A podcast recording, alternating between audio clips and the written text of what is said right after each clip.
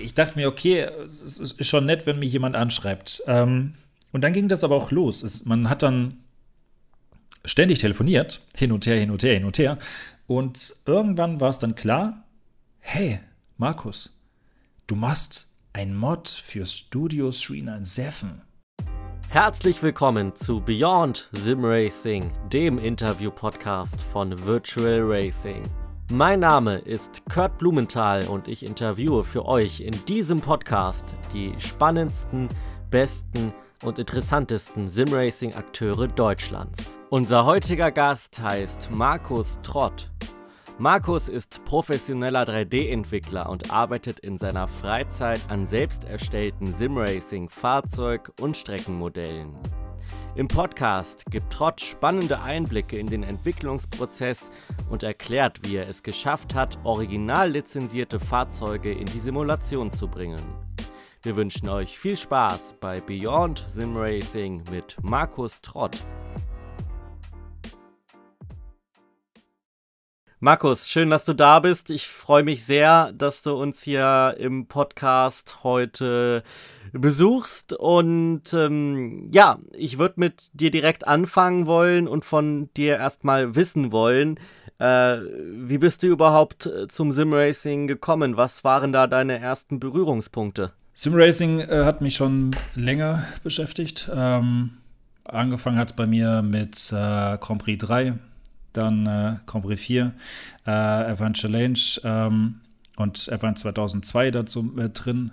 Ähm, und ich hatte noch mal so irgendwie eine Erinnerung, dass es mal früher äh, für C64 auch irgendwelche ähm, Sim-Racing-Spiele gab, tatsächlich, äh, anhand von Controller, den man die ganze Zeit hart drücken musste, sodass der irgendwann mal kaputt gegangen ist. Wie war das damals? Jetzt, äh, da sprechen wir gleich vor allem drüber. Äh, beschäftigst du dich vor allem damit, Fahrzeuge zu modden oder zu designen? Und ähm, damals stand das aber noch nicht im Mittelpunkt. Da ging es ganz ums Fahren, oder? Genau, früher ging es eigentlich nur ums Fahren. Ähm, ich war etwa zwölf Jahre, als ich äh, Richtung Modding gegangen äh, bin. Ähm, ähm, es fing eigentlich damit an, dass ich einfach nur eine Textur verändern wollte. Ähm, damals bei F1 2002 war das so, ähm, wenn zum Beispiel die Bitmap äh, zu groß war, ähm, dann funktionierte das Spiel gar nicht. Ähm, das konnte vielleicht auch, also die, die Tatsache war dann zum Beispiel einfach so, wenn man aus äh, anderen Spielen irgendwelche Texturen gerippt hatte äh, und die waren zu groß, so funktionierte das Spiel nicht. Es hat äh, irgendeinen Grund, ähm, ich weiß den leider nicht. Aber ja, ich wollte unbedingt eine Textur anders haben. Habe dann angefangen mit Windows Paint ähm, das umzuändern. Und irgendwann kam dann äh, Adobe Photoshop dazu und dann, ja, dann habe ich dann äh, so eine, eine, eine, eigene Saison äh, äh gespielt mit meinem äh, VW Volkswagen äh, Racing Team. Habe dann so einen blauen Boliden einfach hergezaubert, habe mir einfach irgendwelche Text Sponsoren draufgeklatscht, Volkswagen und sonstiges. Und das, das war einfach so, das war geil irgendwie, das Gefühl. Also ich finde es sehr beeindruckend. Mit zwölf Jahren, da ist äh, nicht jeder so weit, sowas schon machen zu können. Wo kommt dein Know-how her, was das angeht? Also das ähm, Wissen kam also teilweise ein bisschen aus dem Internet, also anfangs, ähm, weil ich hatte erstmal keine Ahnung, wie soll ich denn eine Textur bearbeiten der Freund Google hat mir dann geholfen. Und ähm, dann ging das auf einmal. Wenn man die Textur reingeladen hatte, wusste man, ah, okay, jetzt kann man da Striche malen, ah, okay. Aber wie bekomme ich denn dann eigentlich so Logos drauf? Ah, ah, okay, so einfach ist das. Äh, das ist ja krass. Ja, und ähm, so kam das Know-how wenigstens hin, eine Textur zu verändern. Also das relativ simpel. Ähm, und wie ging das dann so weit, dass du wie heute dann tatsächlich Autos äh, schaffen kannst, aus dem Nichts quasi? So der Grundgedanke, ähm, 3D zu machen, das kam dann so ähm, eigentlich mit 14, eigentlich wohlgemerkt. Der Gedanke war da, ich will unbedingt mal das werden, ich will unbedingt mal 3D was machen, ähm, weil die Früher habe ich tatsächlich solche Modding Groups wie ZDTP, ähm, MMG und so weiter einfach gefeiert. Also die sind einfach mordshammergeil, die Mods. Ähm, und äh, irgendwann war es dann so, ich hatte ich mir einfach so den Gedanken gehabt, was ist, wenn ich das vielleicht auch mal mache? Kann ich das überhaupt? Dann hatte ich mir ähm, Z-Modelle angeguckt, hatte mir ein paar Tutorials angeschaut und dachte mir so, nee, das ist ja, das ist ja schwierig. Das kann ich doch gar nicht. Und ähm, dann war das so der Fall, da hatte ich dann äh, 30 Tage Trial-Version ein 3D-Studio Max auf und dachte mir so, was, was mache ich hier? Das, das kannst du doch gar nicht. Ich habe mir ein paar Tutorials angeschaut, dachte mir so, Gott, schwer, schwer. Dann hatte ich äh, Rhinos 3D ausprobiert. Äh, da wollte ich eigentlich die Avus mal nachbauen. Und dann dachte ich mir so, Gott, nee, nee, das ist ja schrecklich. Ja, und dann war es eigentlich nur so, dass ich erstmal äh, so billig über Bobs Track Builder ähm, ein paar Strecken äh, gebaut hatte oder wenigstens angefangen hatte. Und äh, dann kam 2008, ich war mittlerweile 18 Jahre alt, äh, und irgendwie hat es da Klick gemacht. Ich habe 3D-Studio Max aufgemacht und ähm, ein paar kleine Tutorials angeschaut und habe dann angefangen, auf einmal ähm, Boliden für A-Faktor zu modellieren. Im Vorgespräch hast du mir schon erzählt, du machst das tatsächlich heute für so gut wie jede Simulation. Was moddest du denn alles? Ich habe jetzt gehört Fahrzeuge, Strecken. Kannst du theoretisch alles? Also theoretisch könnte ich alles. Praktisch gesehen, ich hasse Charaktere. Ich mache ja aktuell zum Beispiel eine Ausbildung zum staatlich anerkannten 3D-Entwickler. Und ähm, da bekam ich leider die Chance, einen Charakter mal zu erstellen und äh, kläglich gescheitert. Es ist überhaupt nicht meine Baustelle. Ähm, ich konnte allerdings ähm, hier in der Ausbildung doch recht viele neue Themen ähm, erreichen. Äh, so hatte ich dann die Idee, zum Beispiel mit einem iPhone-Leader-Scanner äh, ein Gebäude nachzumachen und dann äh, in Blender mittlerweile angekommen ähm, dann das Modell, äh, das Gebäude nachzubauen. Und ich kann so recht vieles schon. Also bei der Rennstrecke ist ja zum Beispiel so der Fall, dass es ja, ja nicht nur äh, die Straße ist, die Reifenstapel, die Billboards, äh, die Wälder oder sonstiges, sondern es sind ja viel mehr.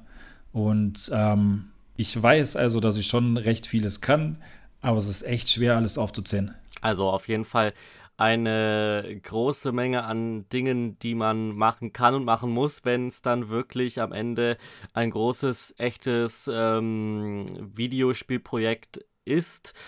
Kannst du uns vielleicht mal mitnehmen auf die Reise? Welche Schritte, welche Prozesse geht man durch, wenn man ähm, eine Rennstrecke in einer Simulation baut?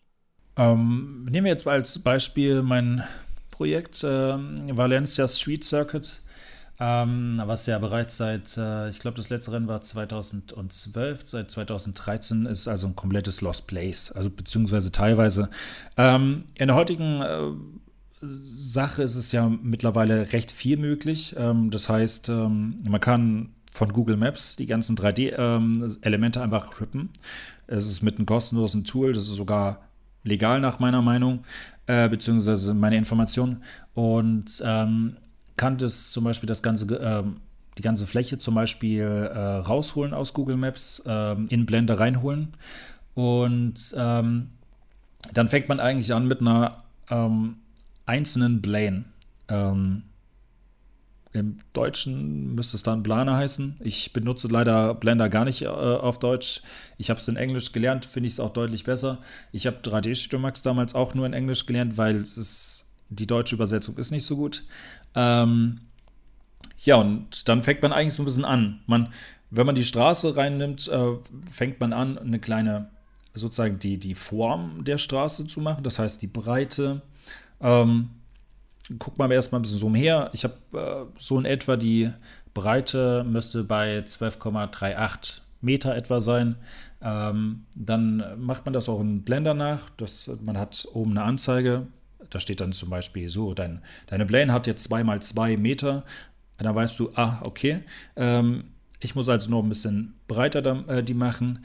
Ähm, nachdem man sie breiter gemacht hat, ähm, nimmt man dann zum Beispiel eine Spline oder eine Besierkurve, äh, die zeichnet man in, in Anführungszeichen ähm, die, die Strecke nach äh, und über eine Funktion wird das dann, die, die kleine Plane, die wir erstellt hatten von der Breite, wird dann darauf äh, abgebildet auf der, auf der, auf der Visierkurve.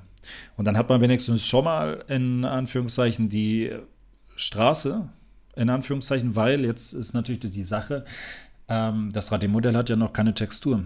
Ähm, die Textur wird jetzt äh, als nächstes äh, hinzugefügt. Ähm, dann muss natürlich gemappt werden. Das heißt, ähm, wenn man das jetzt einmal nur draufklatschen würde, die Textur, dann wäre das nicht so toll und es würde auch gar nicht äh, so gut ausschauen wie eine Straße. Man muss das also anpassen an das Objekt, äh, das reine Mapping. Und ähm, dann fährt man viele, viele Runden in R-Factor oder in R-Factor 2 oder in anderen Sim-Racing-Spielen ähm, und schaut, wo muss denn gegebenenfalls die Strecke angepasst werden. Weil es kann natürlich auch sein, dass dann irgendwelche Hügeln drin sind, die vielleicht in echt gar nicht gibt. Nachdem man dann irgendwann mal die Stra äh, Straße fertig hat und sagt sich so, okay, jetzt, das, das schaut gut aus, dann fängt man so langsam an, ähm, die ganzen Mauern, Reifenstapel und so weiter zu erstellen. Blender ist zum Beispiel so ein, äh, gibt es eine Funktion, was auch 3D Studio Max und andere Dinge, äh, Ding, andere 3D-Programme haben, äh, dass man dann anfängt, äh, anhand von Splines, ähm, beziehungsweise wir haben ja schon die Straße erstellt, daraus nehmen wir einfach äh, von den Enden Splines also wir erschaffen die äh, durch die ähm, erschaffene Straße gerade, nehmen also die Enden, das heißt rechts und links, da wo gar nichts mehr ist. Und ähm, daraus ähm, machen wir als nächstes dann den Reifenstapel oder meinetwegen die Mauern schon. Wie lange dauert das ungefähr, bis man das alles geschafft hat? Das war ja jetzt eine Riesenmenge an Dingen, die du aufgezählt hast. Ich glaube, als 3D-Artist, äh, ich glaube, wir zählt gar nicht mehr in Stunden. Wir reden eigentlich meist nur noch von Jahren oder Wochen oder Monaten, eher Monaten und Jahres. und ähm, bei meinen alten, ähm, bei meinen alten Autos ähm, habe ich meistens, wenn es schnell ging, tatsächlich so eins bis drei Tage verbraucht, ein Auto zu erstellen. Heute ist es komplett anders, weil ich mehr auf Details achte und so weiter und die auch unbedingt reinarbeiten will und Polyanzahl ist mir auch total egal geworden. Ähm, also kann es dann auch schon mal äh, drei, vier Monate dauern, bis man so ein komplettes Auto hat. Natürlich könnte es auch ein bisschen länger dauern, weil man sitzt natürlich auch nicht jeden Tag oder jede Stunde daran. Was motiviert dich, so viel Zeit für eine Rennstrecke oder ein Fahrzeug in der virtuellen Welt zu investieren? Eine Motivation. Also, vielleicht ist die immer noch im Bälleparadies bei Ikea. Ich weiß es nicht. Äh, wie soll man das erklären? 2008 kam zum Beispiel Norrisring raus. Äh, da hatte ich einfach nur eine konvertierte Version, ein paar Texturen verändert und da kamen 10.000 äh, Downloads äh, raus. Und ähm, irgendwie wollte ich daran anknüpfen. Ähm, also habe ich dann weiter so ein paar Dinge einfach veröffentlicht oder hatte einfach mit ähm, anderen Modding Groups zusammengearbeitet. WCP Serious zum Beispiel, die ich damals den Formel E Mod, also beziehungsweise das Auto erstellt hatte. Das war vielleicht anfangs so die Motivation irgendwann war es dann einfach dieser Knick da. Ähm, ich übertreibe jetzt auch mal ein bisschen. Es war sozusagen, der Hype war auch nicht mehr vorhanden. Ähm, früher kannten mich tatsächlich viele äh, mit dem Namen Houndetown 1990.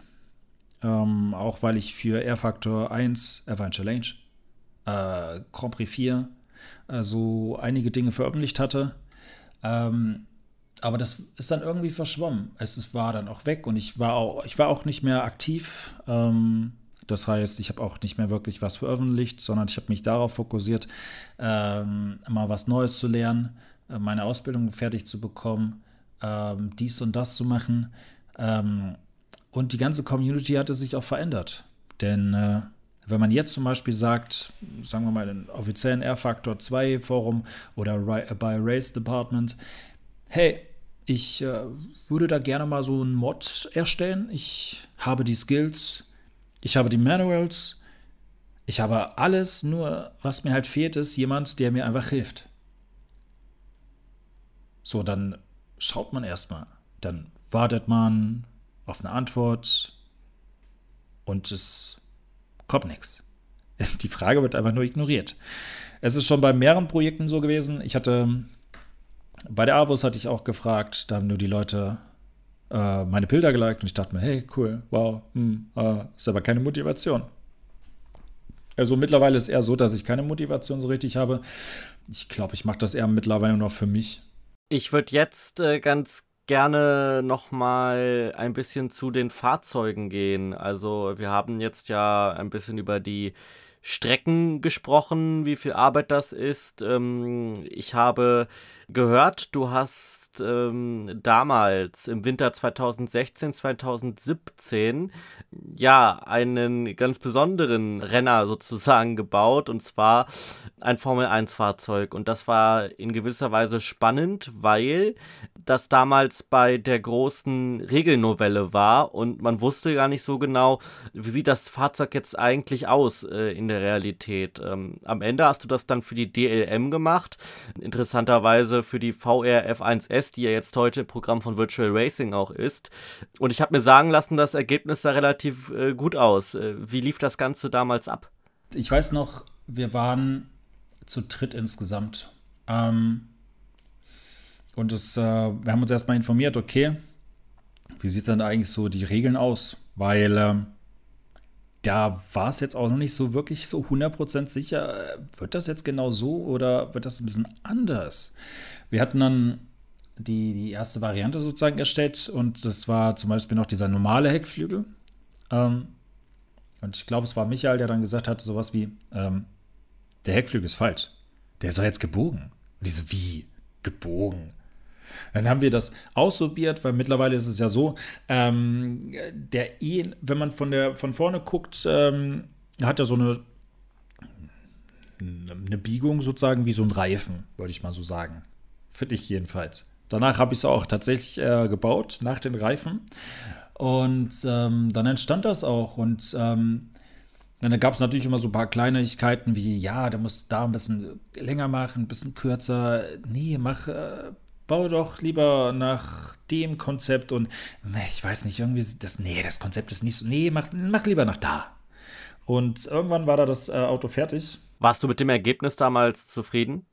Ich war mit, den, äh, mit dem ausgearbeiteten Auto zufrieden. Es äh, wurde ja auch dann benutzt. Ähm, es hat also seinen Zweck erfüllt. Kannst du vielleicht nochmal ähm, anhand dieses Beispiels durchgehen, wie so ein Fahrzeug entsteht? Bei der Strecke haben wir das ja schon gemacht. Jetzt ist es eher so, dass ich anfange mittlerweile, ich äh, gucke erstmal im Internet, ähm, Google ist da wieder ein netter Helfer, äh, nach äh, Manuals.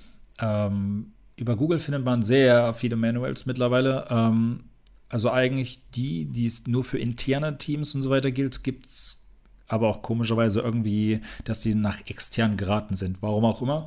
So findet man zum Beispiel vom Porsche Cup und so weiter die Manuals.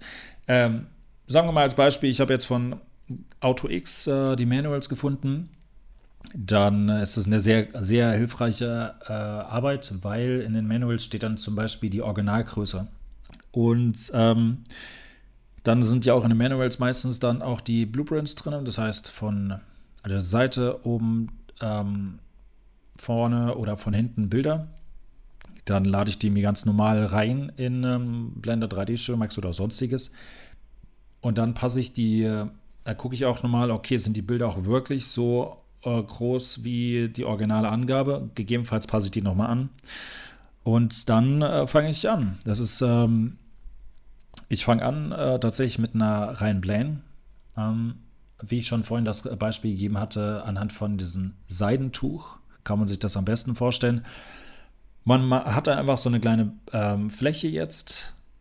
Jetzt verlängert man diese Fläche es klingt zwar jetzt, wie ich das jetzt besprochen hätte, als, als schwer, aber in Wirklichkeit ist das einfach. In 3D Studio Max nimmt man zum Beispiel äh, bestimmte Tasten, dann kann man das verschieben bzw. verlängern.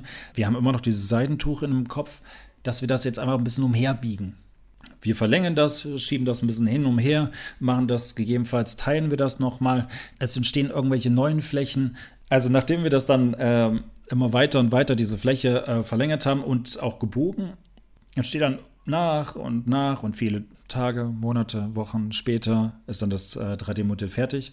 Das Schlimmste wird dann jetzt sein, das ganze Auto äh, zu mappen. Das heißt, man nimmt die kompletten Flächen, ähm, unterteilt die gegebenenfalls. Das heißt, ähm, der Frontflügel, die Seite des Frontflügels ähm, sind zum Beispiel so, ähm, dass man zum Beispiel den inneren ähm, Seitenteil und das äußere kommt zum Beispiel als, als eigene Fläche zum Mapping her, sodass man das auch an, auf jeder Seite ähm, painten kann.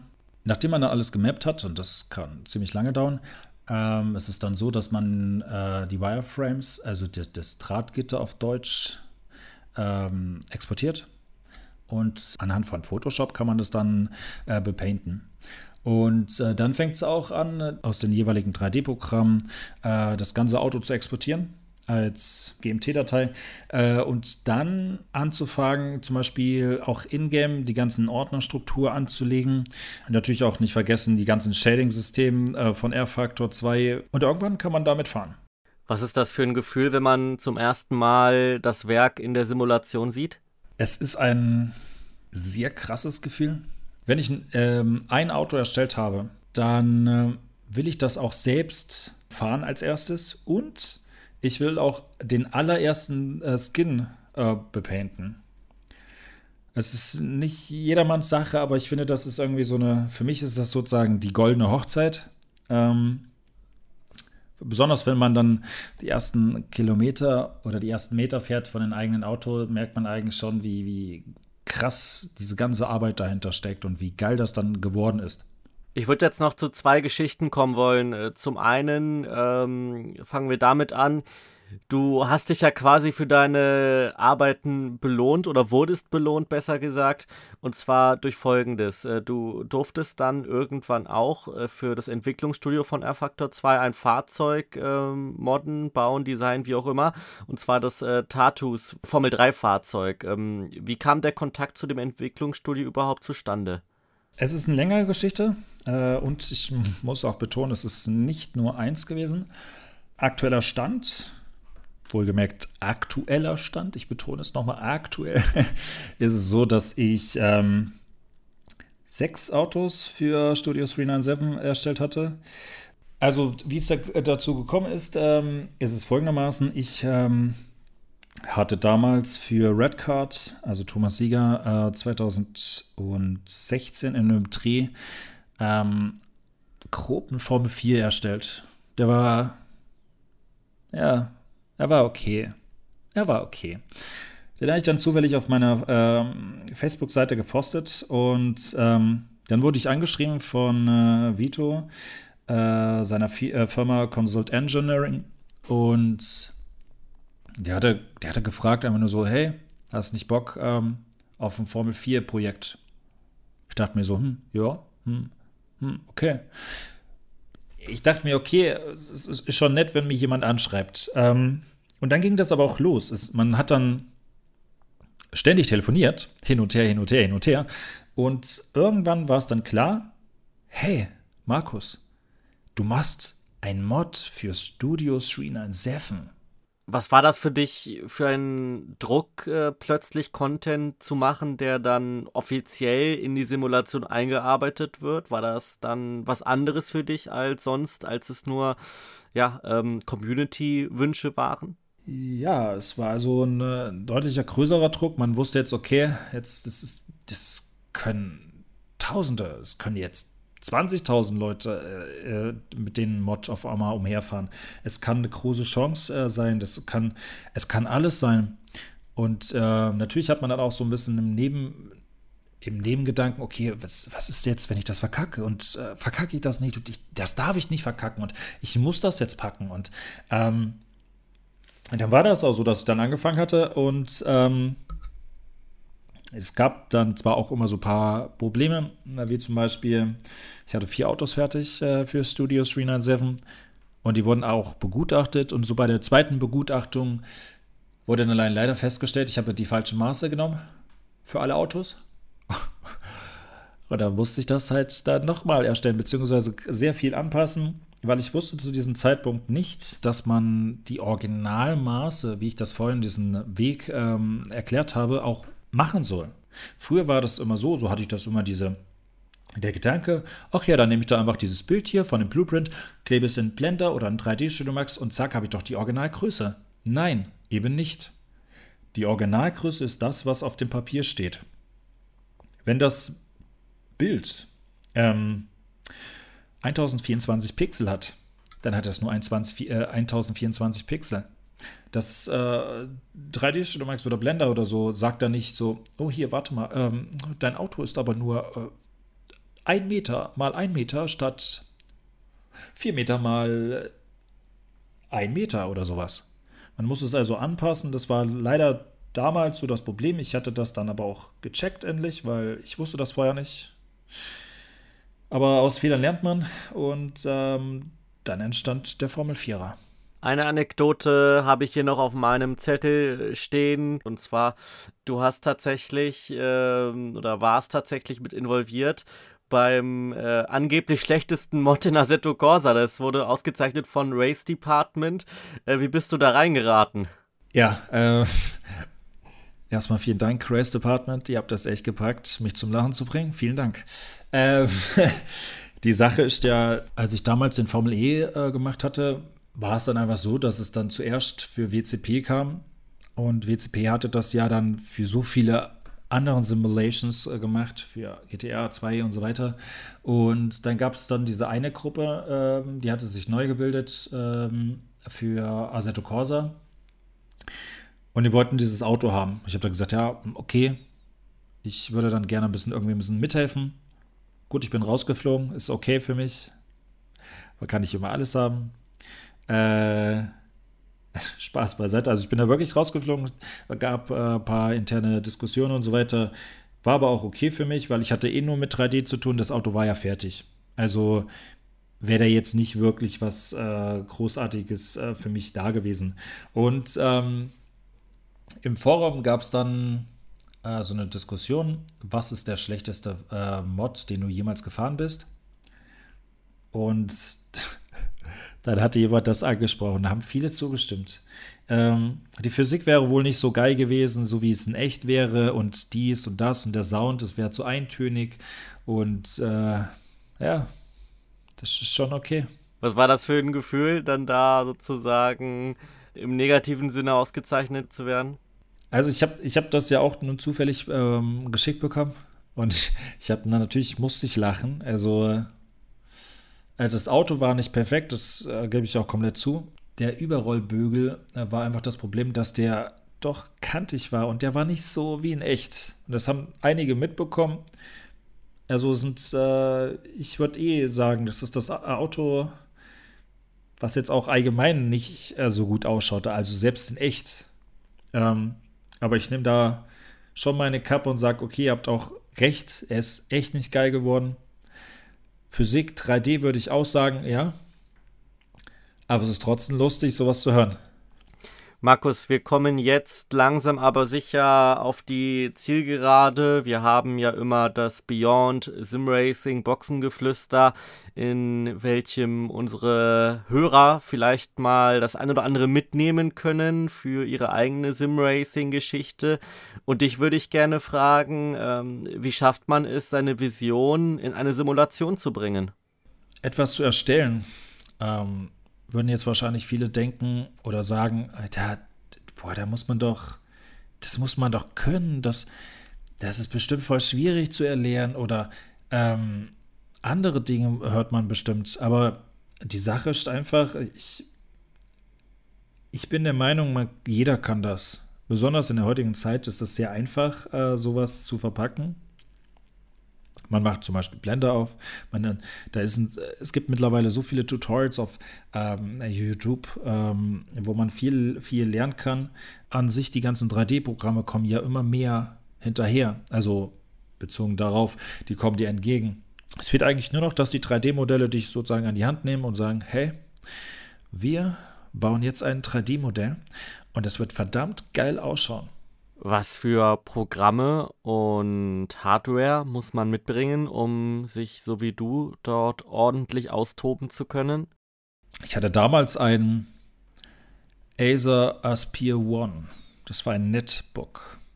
Selbst da konnte ich Photoshop verwenden, 3D Studio Max und dieser Bildschirm war, ich glaube, das war ein 11 Zoller. Der war so verdammt klein und der war auch billig. Ähm, also so richtig teure äh, Sachen braucht man jetzt nicht wirklich. Ähm, zu den Softwaren kann man äh, sagen, dass es äh, da recht viele Freewares gibt. Ähm, man, man, hat zum Beispiel Blender, das ist kostenlos. Ähm, wenn man Photoshop jetzt nicht leisten kann und man muss auch mal betonen, dass es auch die Variante gibt, äh, man kann Photoshop auch direkt über den Webbrowser äh, verwenden. Äh, da gibt es so eine Webseite, die bietet das an. Oder man nimmt einfach GIMP. GIMP ist da auch recht gut. Ähm, man hat da auch die Ebenen und äh, auch dieselbe Möglichkeit, eben wie bei Photoshop, die Texturen zu erstellen. Bevor wir uns jetzt verabschieden, Markus, äh, hätte ich noch eine Frage an dich und zwar, wie geht's weiter? Was sind deine nächsten Pläne und Projekte? Theoretisch, wenn Renan Seven Bock hätte ähm, und auf mich zukommen würde, beziehungsweise äh, mein Kontaktmann, ähm, kann ich mir immer noch vorstellen, dass ich äh, noch ein paar kleine Upgrades äh, mache für die Tattoos. Zum Beispiel so, dass der PM18 und der USF 17, die in Amerika äh, fahren, die haben ja mittlerweile auch Halo. Vielleicht wäre das auch interessant, aber da bisher noch keiner auf mich zugekommen ist äh, mit so einem Projekt, äh, bin ich da eigentlich, ja, warte ich so auf meine Dinge. Markus, wir wünschen dir alles Gute und sind gespannt, was wir von dir noch erwarten dürfen. Und ähm, ja, vielen Dank, dass du bei uns warst. Ich bedanke mich auch.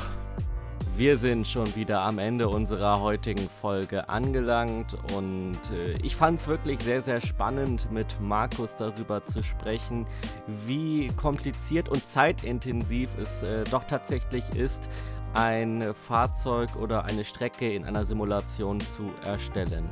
Ich bin gespannt auf eure Meinung und eure Erfahrungen. Habt ihr schon mal ein Fahrzeug- oder Streckendesign in einer Simracing-Simulation erstellt?